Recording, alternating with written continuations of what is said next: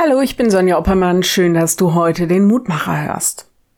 Derzeit ist ja wieder Meisterschaft, Europameisterschaft.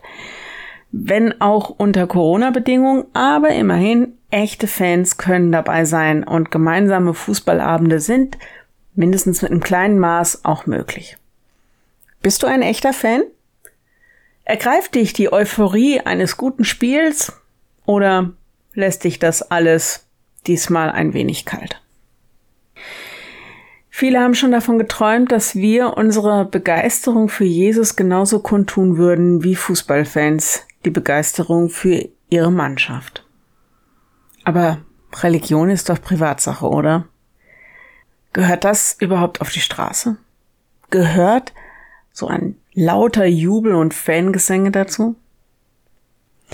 Naja, zumindest wenn es nach den Jüngern geht.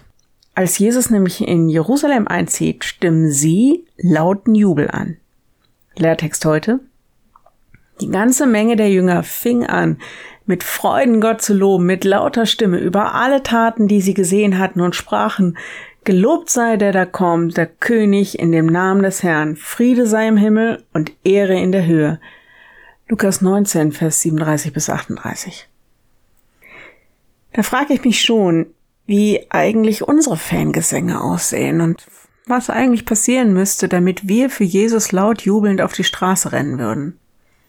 Wir erleben selten diese Euphorie, wie die Jünger sie anscheinend verspürt haben. Sicher, hinter ihnen liegt ein Weg voller Gotteserfahrung und vor ihnen liegt der Weg unbedingter Nachfolge.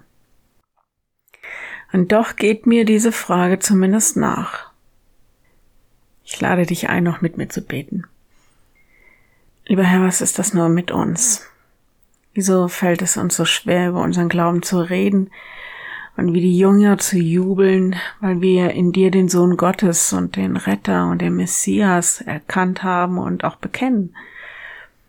Schenke uns den Mut, uns zu dir zu bekennen. Schenke uns die Begeisterung, die Kreise zieht. Zeig uns die Wunder deiner Wirklichkeit. Herr, ich bitte dich ganz konkret für diesen Tag, dass wir in irgendeinem Moment merken, dass du da bist. Schenk uns wache Sinne, dass wir treu zu dir stehen und aufmerksam sind für die Zeichen deiner Gegenwart.